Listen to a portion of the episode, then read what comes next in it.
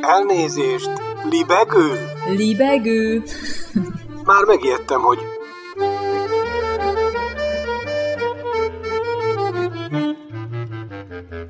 Üdvözlöm Önöket! Ez itt a Libegő újabb szellemröptető műsora. Balázs Attila vagyok, kívánok jó szórakozást!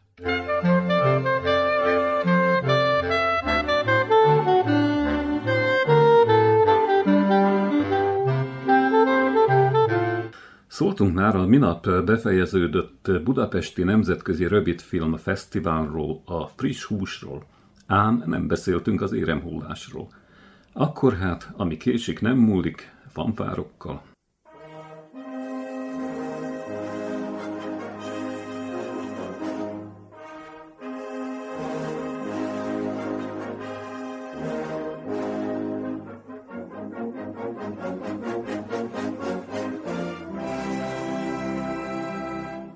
Legjobb nemzetközi rövidfilm díjat a The Criminals kapta.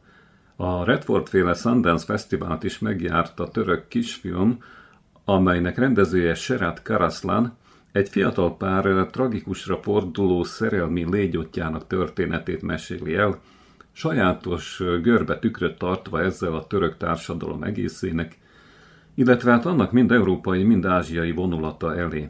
Ugyan mit szól hozzá, jó öreg Erdogan testvér? Mindegy, a legjobb magyar élőszereplős rövidfilm Nagy Borbál a filmje a Pannonia dicsérete lett. Hm. Hm. Hm. Utóbbi a zsűri indoklása szerint szofisztikáltan, abszurd humorral mutatja be jelenünket, amelyben élünk. Filmnyelve letisztult, ugyanakkor teret ad a nagyszerű színészi alakításoknak.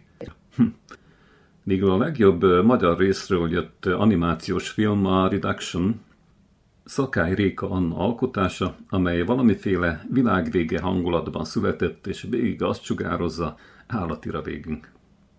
Számunkra természetesen a legérdekesebb, hogy Kákovács Ákos brankájával a szakmai elismerések kategóriájában a Film Moon külön díjában részesült, ami úgy lett elképzelve, hogy a gyakorlatban nagy segítséget nyújtson a forgalmazás ügyes-bajos dolgaiban. Az indoklásban olvasható, hogy a 20 perces film kivételes érzékenységgel mesél el egy történetet a délszláv háború idejéből. Egy kórház szülőosztályán feszült és megindító pillanatok váltják egymást, melyben egy fiatal lánynak élete legfontosabb döntését kell meghoznia. Kákovács Ákos mindezt egy klasszikus filmrendezőhöz méltó filmnyelvvel és vizuális eszköztárral adja elő. De hogy mi is ez a mese, ami nem mese? Ennyi idő még maradt erre, Branka, a felvándorolt szarajevói ápolónő munkát kap egy határ közeli állami kórház szülészeti osztályán. Még szinte el sem kezd dolgozni, a főorvos már is megpróbálja rávenni, ő is, ő is vegyen részt az újszülöttek egy részének kicsempészésében. Az anyáknak azt mondják, hogy a babák halva születtek, aztán egyszerűen eladják őket külföldön. Egyébként ma úgy tudni, 1960 és 1992 között a volt Jugoszlávia területéről több ezer babát adtak el, akiknek egy része ma még keresi az igazi szüleit. Itt egy szabadkai eset szolgálhatott alapul, amelynek nyomára juthatnak a neten, de mi már ebben tovább nem segíthetünk. Elnézést. Itt vége a Prishus Fesztiválnak, virtuálisan és valósan is Kanyec filme. Bővebben a balk.hu-n olvashatnak erről bizonyos B.A. Balkanac tollából. Szerencsétlenjében. Hm.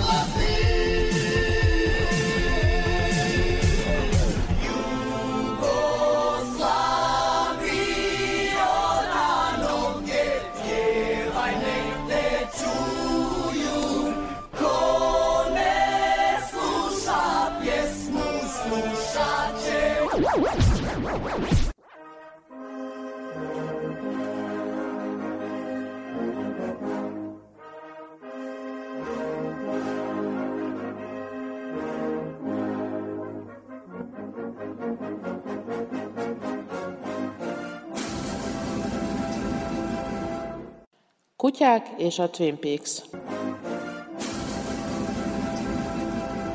Wow, Szeles Judit. Brumi nevű tibeti masztifom hosszas gondolkodás és alapos utánajárás után szereztük be. A családban már élt egy kutya, egy Jack Russell Terrier, egy amolyan mindenlében kanál. Egyszer az ajtóban egy termetes ukrán vagy orosz mafiózó állt meg nálunk, és kiadó szoba iránt érdeklődött. Akkor jött az ötletem, hogy nem ártana egy nagyobb kutya is a házba. Mihez tartás véget? Nem túl sok tibeti masztifot tenyésztő kenel van Svédországban, és Värmland félelmetes erdeiben, ahol ugye medve is van, kellett végig autóznunk, mire rátaláltunk a kis és sem gicses nevű Fahrenheit kenelre. A félig alkoholista pár korábban német juhászokat tenyésztett, de átálltak a ritka és értékesebb TM-re. A választásukat megértem. Vemlandban nem sok munkalehetőség van. Szóval náluk találtunk rá a 6 hetes kis brumicsekre, Kenel nevén Fahrenheit Gakúzára. Ilyen francos egyiptomi istenség nevet adtak ugyanis az alkeszek szegénykémnek. Egyébként Brumi felmenői német, észt és finn bajnokok voltak a törzskönyv szerint. Emlékszem, késő este értünk haza a kutyabeszerző körútról. A Jack Russell már türelmetlenül várt, és legnagyobb meglepetésére egy nála már pár centivel magasabb kölyök kutyával állítottunk be. Először nem akart Brumival találkozni, bebújt a bőrkanapé alá, s úgy kellett előrángatni. Majdnem megharapott, annyira nem tetszett neki a helyzet. De aztán nem volt más választása, mint elfogadni, hogy nem csak körülötte forog a világ. Egy Jack Russell életében a rangvesztésnél nagyobb tragédia nincs. Az első fél évben folyton macerálta a masztifot, a kölyök szép fényes sörényén csüngött, és folyton kergetőztek. Akkor még a Jackie volt a főnök. Egyszer, olyan egy éves kora körül a tibeti masztív szuka megelégelte ezt, és egy norvégiai kiránduláson a vacsoraosztásnál rendesen a Jackie fülébe harapott, jelezvén, hogy először pedig ő eszik. Ez a kutyáknál rangsor kérdése. Hiába volt a kisebb kan idősebb, az addigra nagyra nőtt szuka kimutatta foga fehérjét. Itt a csajok parancsolnak. És lőn. A bét a Jack russell két napig nem lehetett előszedni az ágy alól. Aztán pedig mindig a szoba másik sarkát választotta, ahol már nem volt brumi veszély. Azért tudni kell a tibeti masztifokról, hogy elég sajátságos fajta. A tibeti felségon tartják őket elsősorban, és háziállatokat őriztetnek velük. A legszebbeket és legerősebbeket elajándékozzák a szerzeteseknek, hogy a kolostorokat védjék a hivatlan vendégektől. Két alfajtájuk van, a kisebb, házőrző fajta, és a nagyobb, hóleopárdal is megküzdő félelmetes változat. Mivel nálunk nincsenek hóleopárdok, gondoltam, megelégszem egy kisebb szukával. A szukákról még azt kell tudni, hogy nem megvesztegethetők. Vagyis jöhet az ukrán vagy orosz mafia bármivel, a küszöbön nem teszi át a lábát. Őszintén szólva, elég félelmetes látványt nyújthatnak ezek a különleges kutyák. Az 1993-as amerikai horrorfilmben az ember legjobb barátja, Man's Best Friend címűben egy laboratóriumban tenyészték ki a világ legvérengzőbb kutyáját. A főszerepet tibeti masztifokkal játszatták. Na, én egy ilyen kutyával sétáltam minden nap végig az északnyugat svédországi Séje nevű kisfaluban. Séjéről annyit kell tudni, hogy Strömstad mellett található és eléggé kihalt hely. Régebben még volt egy cipőgyár és egy benzinkút, de idővel azok is megszűntek. Az egész településnek eléggé kísérteties, már-már horrorisztikus hangulata van. És én ehhez képest sétáltam két fekete kutyával, melyek közül az egyik egy hírhet tibeti masztif volt. Sokan megállítottak ütközben persze, érdeklődve, milyen fajta kutyáim vannak. Úgy voltam vele, mint Dale Cooper a Twin Peaks-ben, örültem a lehetőségnek, hogy Tibetről és a kínai megszállásról beszélhettem a tudatlan népeknek. Emlékeznek bizonyára arra a klasszikus jelenetre a sorozatból, amikor joga álmai hatására az ügynök Cooper a Twin Peaks-i rendőrösnek a Tibetet ábrázoló térkép előtt beszél, majd kavicsokkal próbál eltalálni egy üveget, miközben egy-egy gyanúsított nevére koncentrál. Brumi négy évig élt velem, akkor egy váratlan betegség miatt el kellett ajándékoznom. Egy állatorvos barátnőm segített új gazdát találni számára. Egy közös ismerősünk vállalkozott rá, aki maga a tibeti nyelv tanára. Úgyhogy a kutya Norvégiába költözött, és gyakran utazik az új gazdival az oszlói kis tibeti buddhista közösségbe, ahol második otthonra talált. Idén tíz éves. Ebbe a Jack Russell már nem él, de mi, csajok, még jól tartjuk magunkat. Tartsátok is csajok Szeles Judittal együtt. Csók! I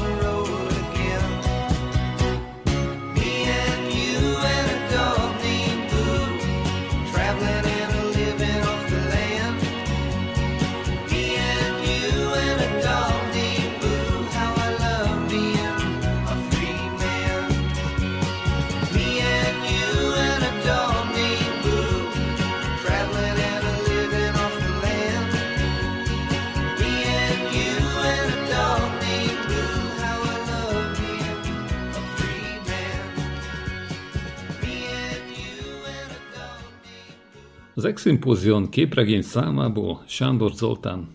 Az első Erzsébet szobor nyomában. Kevesen tudják, és bevallom első hallásra valóban hihetetlenek tűnik, az összegyűjtött bizonyítékok azonban arra engednek következtetni, hogy mégiscsak igazként fogadjuk el, hogy a paranormális jelenségekkel foglalkozó képregényhős magánnyomozóról, a méltán világhírű Dylan Dogról szóló pilot epizód Mária falvához kötődik. Amikor néhány hónappal ezelőtt művelődés történész barátom felhívott az ügyjel kapcsolatban, magam is kételkedve hallgattam beszámolóját, holott büntetőjogi ügyvédként elég sok elképesztő történetet hallok nap mint nap, végig meg voltam győződve arról, hogy ugrat, hasztalan bizonygatta, hogy komolyan beszél.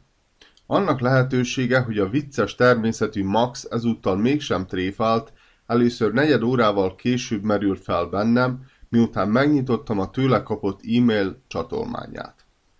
Percekig megdöbbenve néztem a jól ismert templomról és a tű szomszédságában állított szoborról készült rajzot. Mi ez? kérdeztem tőle, amikor visszahívtam. Részlet egy képregényből, válaszolta. Azt magam is látom, de honnan van, és ki rajzolta? Érdeklődésemre elmondta, hogy előző héten egy, a képregénynek szentelt kiállításon járt Milánóban, ott figyelt föl az említett műre.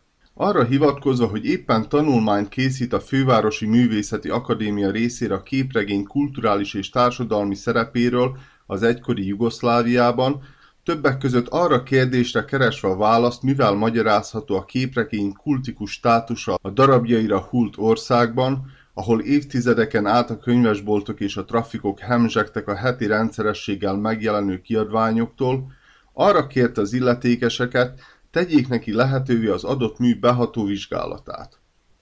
Teljes mértékben együttműködők voltak vele, és miután leellenőrizték szakmai státusát, néhány napon belül szigorúan tudományos célokból átnyújtottak neki egy másodpéldányt a fekete-fehér, vonalrajzos technikával készült alkotásból, amely magyarul íródott és az első Erzsébet szobor rejtélyes eltűnése címet viseli. Azt tudni kell, hogy anyai nagyszüleinek köszönhetően Max beszél ugyan magyarul, de nyelvismerete meglehetősen hiányos, ez volt az egyik oka annak, hogy segítséget kért tőlem. A másik, sokkal fontosabb pedig az, hogy a képregénybéli történet Mária falván a szülőfalumban játszódik. Maxot még Nagybecskereki gimnáziumi éveim alatt ismertem meg. Mindketten Újvidéken folytattuk egyetemi tanulmányainkat, együtt tüntettük végig az űrzavaros 90-es éveket, majd rövid becskereki kitérő után ő délre, Belgrádba, én pedig északra Szabadkára kerültem. A köztünk keletkezett távolság miatt az elkövetkező években ritkábban találkoztunk, ennek ellenére továbbra is rendszeresen tartottuk és a mai napig tartjuk egymással a kapcsolatot. A Máriafalvi vonatkozású képregény kapcsán hosszadalmas oknyomozást folytattunk. Közös kutatásunk több mindenre kiterjedt. A mű szerzőségére, a megrajzolt történet valóságtartalmára, nem utolsó sorban Dylan Dog és a képregény főhőse közötti párhuzamok feltérképezésére. Itt közzétett munkám kísérlet a képregényben feldolgozott titokzatos történet rekonstruálására, egyben próbálkozás a művel kapcsolatban felmerült kérdések megválaszolására. Egy közvetett utalás a műben arról árulkodik, hogy a mű cselekménye a képregény keletkezésének évében az első oldalon található jelzés szerint 1985-ben játszódik Máriafalván, ahol vadász Willi magánnyomozó egy az 50-es években Ausztráliába vándorolt helybeli megbízásából nyomozásba kezd a településen állítólag 1898. szilveszterén felállított Erzsébet szobor későbbi sorsa után. Korabeli sajtóbeszámolókból tudjuk, hogy az egész magyar nemzet megrendült, amikor 1898. szeptember 10-én Luigi Lucchini olasz anarchista Genfben szíven szúrta Erzsébet királynőt, országszerte emlékműveket, ligeteket létesítettek a szeretett uralkodónő emlékére, a nagybecskereki Torontál tudósítása szerint Mária falván is egy emlékparkot terveztek létesíteni. Nem sokkal a merénylet után a lap a következőt írta. Mária falván Takás József közbirtokossági elnök és D. Bodó Sándor nyugalmazott jegyző, ottani lakós, mozgalmat indítottak az iránt, hogy a népiskolával átellenben Erzsébet fákat ültessenek, s a fákból alkotott kör közepében márvány emléket állítsanak fel. Az emléket, mely impozáns, szürke márványból való obeliszk, a derék Mária falviak fillérenként összeadott pénzen vásárolták meg, úgy, hogy néhány nap múlva már fel is állítják, kegyeletes emléke gyanánt a hazafias érzületű telepes lakósoknak. Az emlékre a következő felirat jön. Ő felsége Erzsébet királyné emlékére felállítatott 1898 évben. A tudósítás a képregényben is szóba kerül és Karl Miklós a Dűlőutak szorgos népe című, a falu telepítésének századik évfordulójára 1990-ben megjelent monográfiájában is megtalálható. Utóbbiban olvasható az is, hogy a képregény születésének évében Szeles László nyugalmazott szőregi jegyző immár Budapestről levelet küldött a Mária falvi plébániára, amelyben az Erzsébet emlékmű iránt érdeklődött. A lelkészség eljuttatta a levelet a helytörténés szerzőnek, aki kötetében a volt jegyző leveléből idézve a következőket írja. Az 1899 Erzsébet királyné emlékfái című könyvben a 223. oldalon szerepel. Mária falva község elöljárósága a templom előtti téren egy ligetet létesített, melynek közepén egy gránitoszlopon a következő felírás olvasható. Ő felsége Erzsébet királyné emlékére felállítatott 1898 évben. Dr. Grandian József polgármester, Reiter Oszkár rendőrkapitány és Takács József közbelnök szolgálati idejében.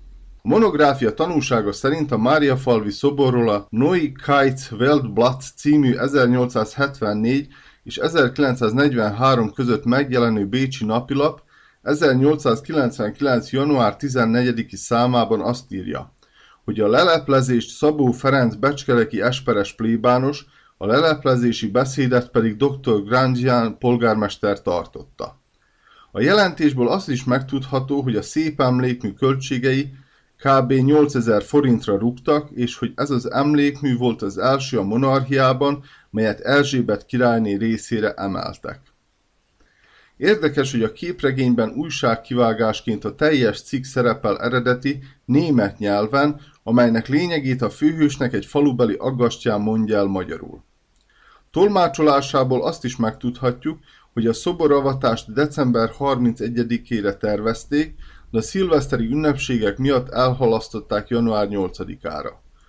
A Mária falviak ennek ellenére már szilveszter napjára felállították az emlékművet ünnepi leleplezés nélkül.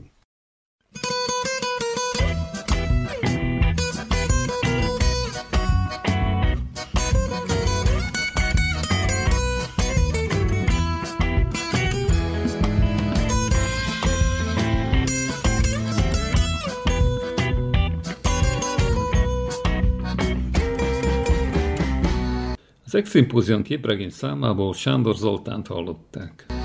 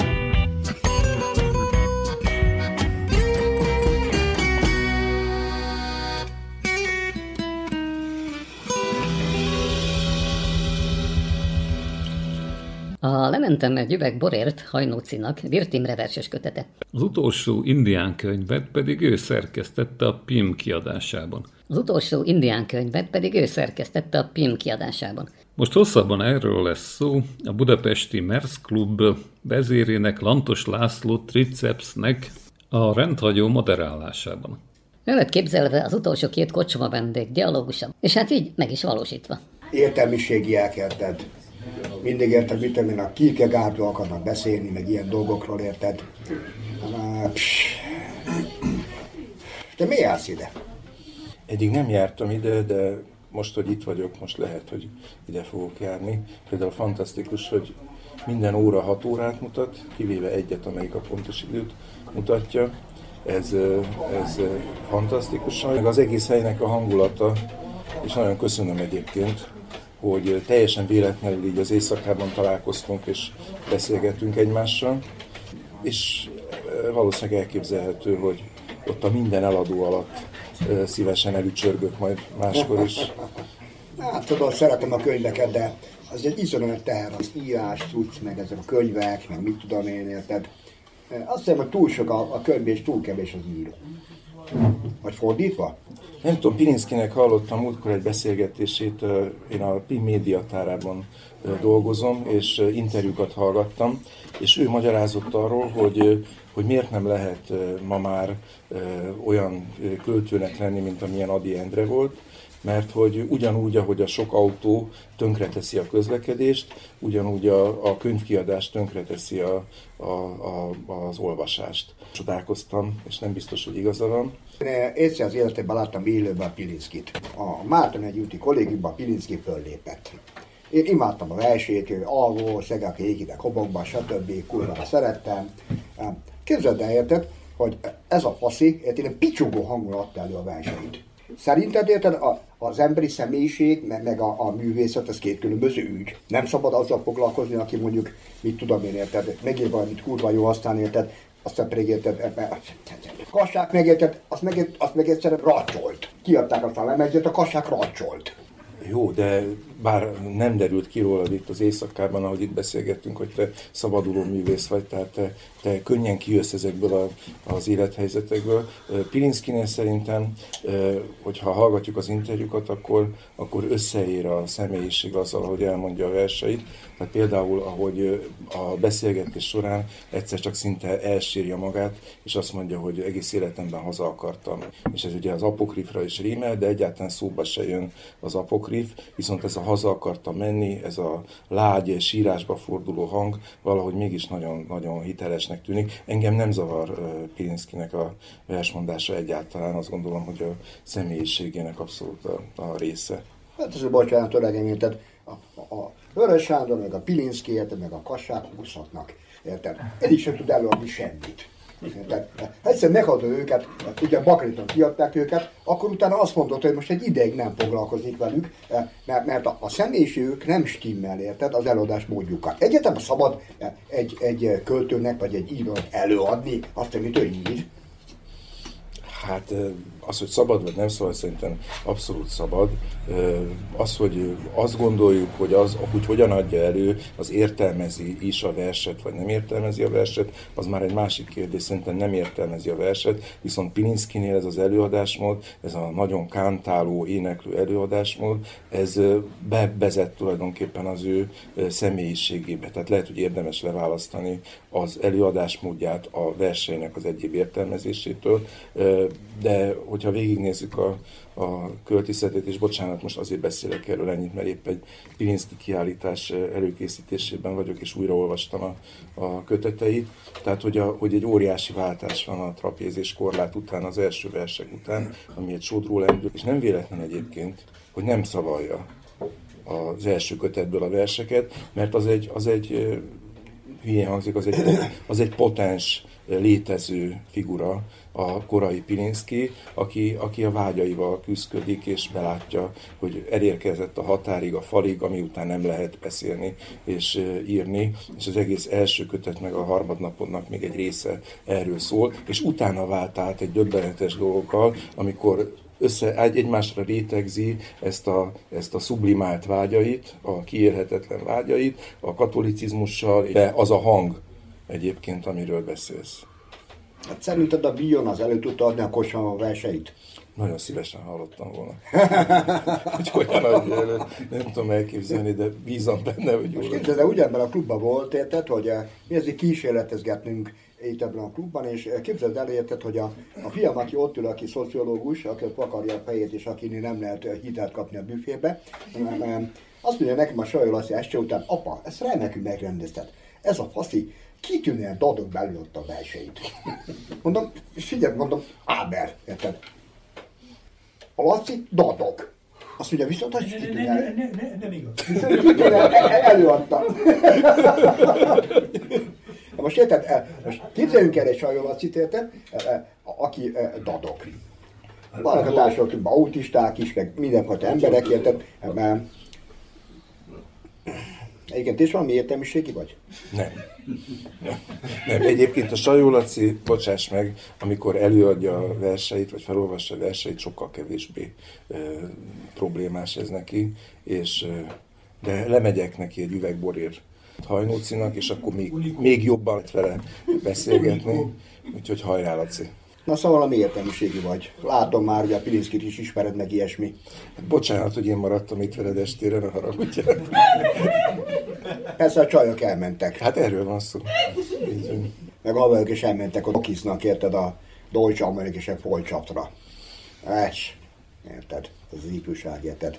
Utálom őket. Vannak gyerekeid? Négy. Majd rád nézek, sok van. Igen, de ezt meg is írtad a három egy az ajánlókban, az nagyon tetszett nekem, három fiú, egy lány. Az tökéletes volt. A focira alakult? Hát, akkor, akkor... Hajrá, Laci. Akkoriban, amikor a gyerekeim születtek, akkor a, a foci az az életem része volt. Tehát ha nem is a hét minden napján, de hétvégén biztos, hogy fociztam. És aztán az utolsó indián kapussal, Balázs Attilával az íróválogatottban szintén. Ezek azt hiszem, hogy mindannyiunk számára felejthetetlen emlékek voltak ezek a túrák, amiket együtt töltöttünk. Na figyelj viszont, hogyha te egy magyar focista vagy, akkor miért nem csináltad meg a, az aranycsapatnak az eredményét? Mert én nem magyar focista vagyok. Én akkoriban, amikor focista voltam, akkor még talán író és költőse voltam, mert nagyon sokáig nem írtam semmit. De- mondjuk leginkább, hogy ez egy író válogatott volt, tehát íróként voltam. Jó benne. Isten, az idők fociznak? Nem is tudtam. Ott ül, ott ül a párducunk. Például Attila. Európa bajnokok voltunk, úgyhogy akkor voltunk, amikor ez egy nagyon nagy szó volt, mert ugye kicsit, hogy mondjuk ilyen alapályos vizeken Igen. mászkált a magyar foci, úgyhogy mi voltunk a hírességek. Különben a kedves kollégát, focista kollégát, ne cikkizd neked, meg hiányzik egy-két fogada, hogy hallom. Úgyhogy- De nekem is nem volt. Nekem is, csak én megtanultam egy picit így oldalt beszélni. Az igazság, hogy eh, most a fogról jutott eszembe egyébként a dolog, mert eh, én ugye eh, eh, Balkán bajnok voltam karatéban, na ezt el sem mesélem nektek, focizni soha nem tudtam. Én mondtam mindig, a, a beszorítottak a Milosovics utcában mindig, érted, a két fal közé én védtem a kaput, minden bejött mindig. Tehát a focihoz nekem aztán semmi közem. Akkor leütöd a támadót, és Hát, az később jött már. De minden esetre az a szituáció, hogy, hogy én egyszerűen úgy gondoltam, hogy kétszer kiütötték a fogamat. Eh, Ugyanis az a szituáció, hogyha, hogyha az ember eh, eh, karatézik, versenyre megy, akkor ilyen fogvédőt kell tenni. Most nekem végül az orr, orrom, eh, tehát nem tudtam levegőt tenni. Tehát mindig fogvédőké mentem, kisverték a fogaimat. Elmentem egy barátomhoz, Péter nevű barátomhoz, aki egy nagy fogtechnikus, mondtam, figyelj öregem, vágd le az összes felső fogamat csinál nekem egy olyan fogrendszert, hogyha szájba rúgnak, se esik ki. Meg is csinálta. Na most ez 30 év után egyszer fogtam magát és leesett. De most érted, mi esett egyébként? Nem kellett örökre tartani? Hát a Pétert meg megkeresem a Facebookon. Na, mi nem karatézol? Hát most kicsit meg is riadtam, hogy itt ülök veled az éjszakában, és leesett a fogvédőt, hogy most mi fog történni még ezek után. Ennyi idő sem mi esik még le, de azért azt mesélt, azt meséld el nekem, mert megint szabaduló művészként gyorsan kibújtál, hogy hát el nem mesélem, hogy én a Balkán karate bajnoka voltam, hogy ez micsoda. Tudod, az ember mikor fiatal tölkösködik. Azt hiszi, az izmai öröknek fognak tartani, meg mit tudom én. A fociban nem kellek az izmok? Látom, a kis pocakat is eresztettél már. Köszönöm szépen, látni szoktam magam, úgyhogy tisztában vagyok vele. Igen. Pocakosan nem lehet pocizni? Nem. Érted, Puskás még egy darabig ö, emelgette a labdát, de nem. Ajaj. Mégiscsak valami értelmiség vagy Na, látom én de ezt. már megint nem akarsz válaszolni. Ez, jelent, te író vagy. Hát Azt most mondtad, már előbb az előbb-utóbb ember. Azt kénytelen mondtad, vagyok. az ember. Előbb-utóbb kénytelen Hát vagyok ember vagy, akkor te írsz róla, nem? Az ember, igen, az ember. Persze, hát. Ez, ez része az életemnek. Aztán érted, eh, volt olyan nő az életedben, eh, most nem a gyermeket anyjáról beszélek, aki soha nem hagytál volna el. Ha úgy alakult volna. Hát ö, mivel a gyermekeim anyjával máig együtt élek, De ő nincs most itt, nyugodtan itt, beszélsz, itt van, itt van, itt van, itt, van, úgyhogy, úgyhogy, úgyhogy szeretettel üdvözlöm őt innen a, a, erről a kínpadról, vagy kínszékről, vagy micsoda. Hát mindenkinek van előélete. Az ember végül eldönti a legjobb nőt magának. Én eldöntöttem magamnak egy nőt, ezelőtt tíz évvel az én generációmat, aki sok okosabb tőlem. Na most sok okosabb nőt az élete végére soha ne vegyél el. Akkor Én- neked kell mindig mosogatni például. Értettem. Te szoktál Oké, mosogatni? megfogadtam. Persze, én imádok mosogatni. Ó, Isten, jöhetsz hozzánk is akkor. Oké, okay, rendben van. Jó, most már értem, hogy miért ülök veled, mert elment az összes nő, és mosogatni akarsz finni. Rendben van. Jó, rendben. Hallottad ezt a cuccot az indián dologgal? Indián dologgal. Hát az indián dologgal hallottam a cuccot, abszolút, hogy előjöttek a délvidéki indiánok, és egészen más élményekkel rendelkeznek, mint a, akár a magyarországi vagy az erdélyi indiánok, és ez felszabadító volt, tehát egy egészen más szabadságélmény jelentkezik a, a ti írásaitokban, amit, amit lehet olvasni. Ez az utolsó indián könyv, ami a PIM kiállításához csatlakozik, és itt számos szerző foglal helyet, akik hála Istennek Csak a rosszak jöttek el. És a, a grafikus is itt van, aki készítette ezt a gyönyörű könyvet, tehát tulajdonképpen egy rejtett indián buliban vagyunk most itt. Az a baj, tudod, az indiánokkal, hogy eh, kihaltak. Eh, én szerintem magyarok is kihaltak. Hát én nem úgy látom. Ezt, ezt nem osztom, ezt a véleményedet. Hát most érted, eh, eh, én például sváb vagyok. Te milyen nemzetiségű vagy egyébként? Húha! Mi az, hogy milyen nemzetiségű? Hát a család. Hogy honnan, honnan jön az egész család. Van egy, egy vékony kárpátaljai magyar vonal. Ah, szlovák vagy. Kárpát, hát nem. Nem. Akkor amikor, am, akkor, amikor születtek azok, akik a kárpátaljai őseim, akkor Magyarország volt, és mikor 1975-ben, vagy mikor volt a népszámlálás, jött és megkérdezték tőle, a, akkor még élt a nagymamám meg nagypapám, hogy hol született, mondta, hogy Munkácson. Munkács mellett. És akkor mondták, hogy az Munkás volt, azt mondtad? Nem Munkács, értettem. munkács, munkács. Munkács. Hogy, az, hogy, a, hogy akkor az a Szovjetunió, nem, az Magyarország volt. Utána Csehszlovákia Akkor volt. vagytok. Utána Csehszlovákia volt, és utána a Szovjetunió, és most Ukrajna. Tehát ne, Akkor ukránok vagytok. nem vagyunk ukránok. Nem vagyunk ukránok. Mindenki magyar. Nem, nem. Azért mondom, hogy van egy vékony szál, amelyik magyar, van egy horvát szál, és van a német. Hát eh, szerintem érted Attila azt nem így gondolta. Bár mondjuk a seregében azért voltak más népek is, gondolom. De hát a nem tudom milyen csatában megállították őket. Aztán ennyi volt. Egyébként, Augsburg. egyébként az Augsburgi, igen, Augsburgi csatában. Amikor Katalon, katalonumi csatában. Hát valamelyik csatában, nem mindegy. Történelmet ki tudja. Na mindesetre az a lényeg a dolognak, hogy, hogy, uh, hogy uh, hát öregem, érted, komolyan érted. Ez a faszom indiánság, ezzel a csátamással érted, meg a többivel érted. Indiánkodtak ott a bakonyban, meg mit tudom én, érted.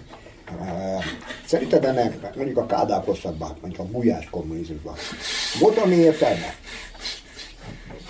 Persze, hogy volt. Abszolút a, a szabadságnak egy buborékja volt a, a bakonyi indiánozás is. Ugye a, maga az indiánozás, akik táborban voltak, az két nagy csoport volt a, a, a Dunai indiánok, a baktai ervinék, és ők is a baktai ervinéknél az idő az, az átmozdult, tehát ők elkezdték a 30-as években, és egyszer csak ott találták magukat a, a szocializmusban. A cset a másik 61-be kezdték el, az már, az már, az már egész másról szólt. Szerintem ugyanúgy egy- egyébként a, a Marcsi ö, nagyon szépen elmondta az interjúban, ami készült vele a Pimben a könyv kapcsán, hogy, hogy mi mindent jelentett, milyen, milyen ö, szabadságvágyat, szabadságeszményt jelentett, ez, ez mind benne volt az indiánozásban. Szerintem nekünk semmi közünk az indiánokhoz. De az indián... Érveld meg, hogy miért A- van közünk. Hát nagyon Hát sok... Figyelj, harmadik sor után vagyok, érted? Ilyet az agyam nem fogadja a jó. Ilyen rosszul bírod? Mondd meg, hogy mi közünk az indiánokhoz. Hát így az éjszakában ebben a, ebben a kocsmában itt, hogy ketten magunkra maradtunk, és erről, erről kell beszélnem, hogy érveljek az indiánok mellett. Azt tudom neked mondani, hogy, a, hogy Közép-Európában az indián, mint vágykép, és mint egy tulajdonképpen egy ö, látens történelmi tapasztalat is működik. Nem véletlen, hogy ö, a fekete szarvas, dr. Húsvéti Tibor 80 évesen írta meg pár éve a Sziú voltam című regényét, amiben egy olyan ívet vázol fel, Köszönjük szépen. Azért visszatértek az emberek, hallod? Ah, csak valaki telefonál. Egy-egy csata kiáltás. Egyet csata kiáltás. Egyébként erről az István tudna, aki a, megírta az eszét, a Noboz meg csata kiáltással mentek az első világháborúban a, a bakák.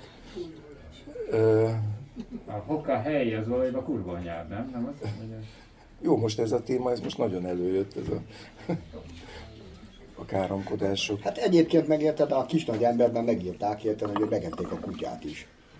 Hát jó, nagyon sokan megeszik a Meg nagyon kutyát. piszkosak voltak az indiánok. Ugyan meg, ugyan meg, ugyan meg.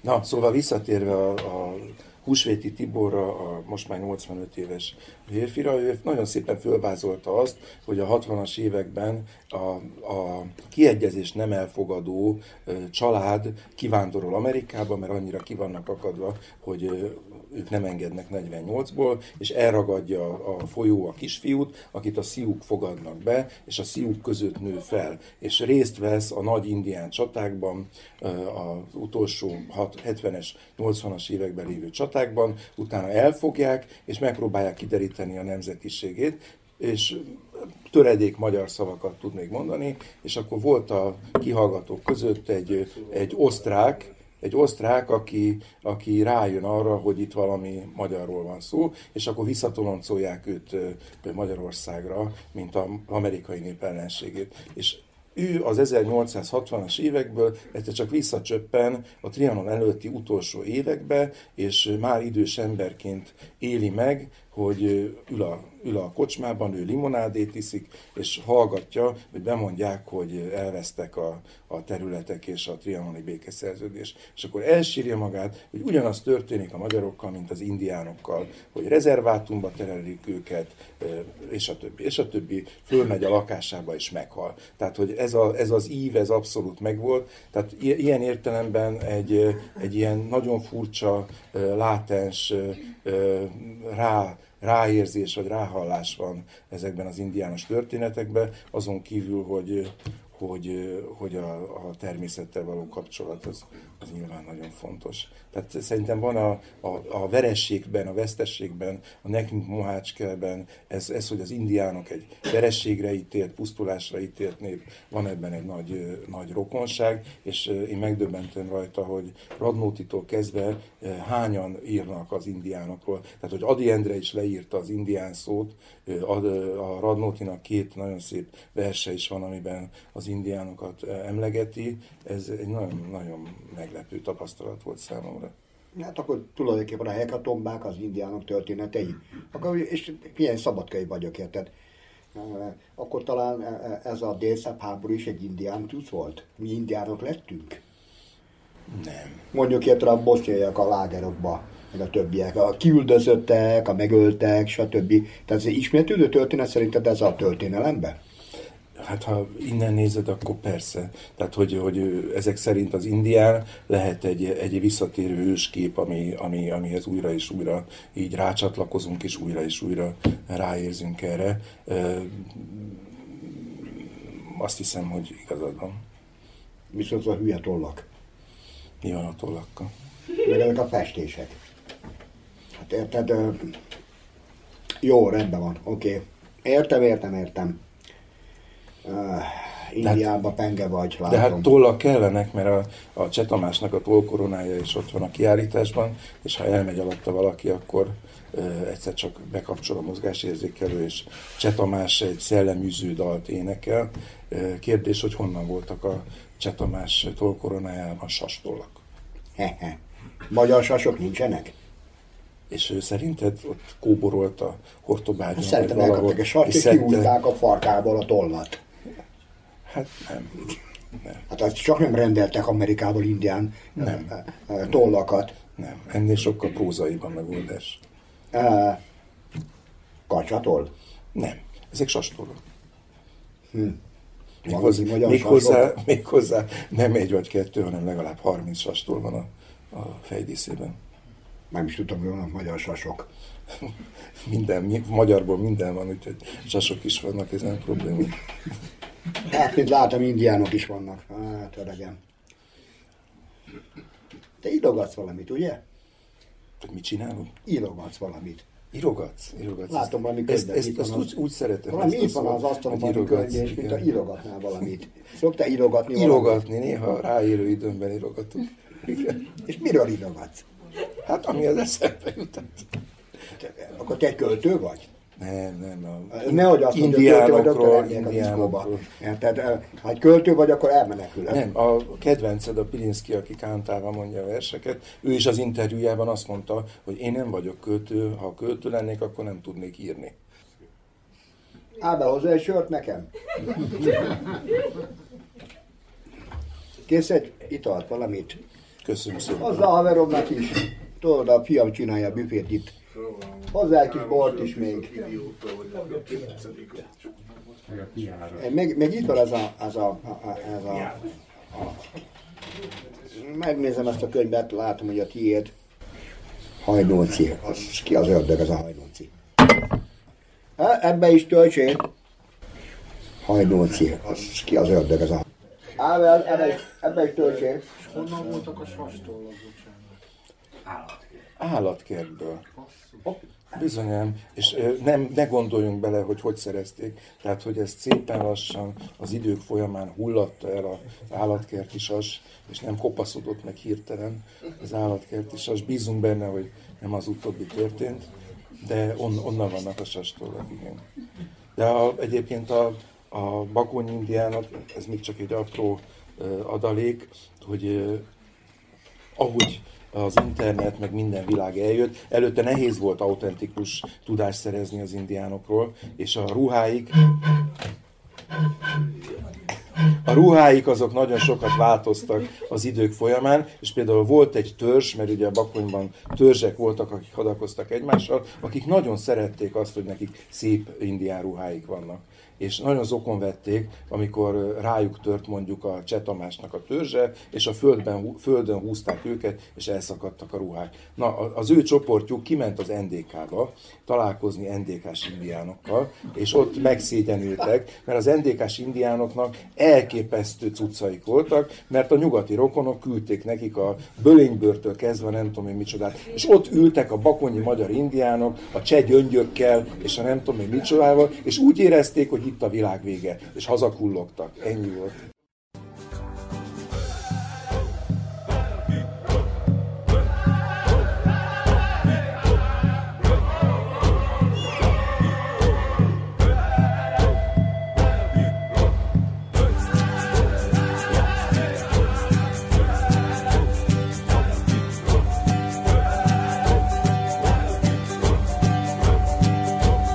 óránk és minden percünk lejárt a Budapesti Mersz Klubban, Virt Most minden percünk és óránk lejárt, vagy fordítva a Budapesti Mersz Klubban Virt Lantos Laci Triceps beszélgetett. Kérem, ezzel vége az eheti libegőnek. Búcsúzik önöktől Balázs Attila, hú. Viszont hallásra, Minetú.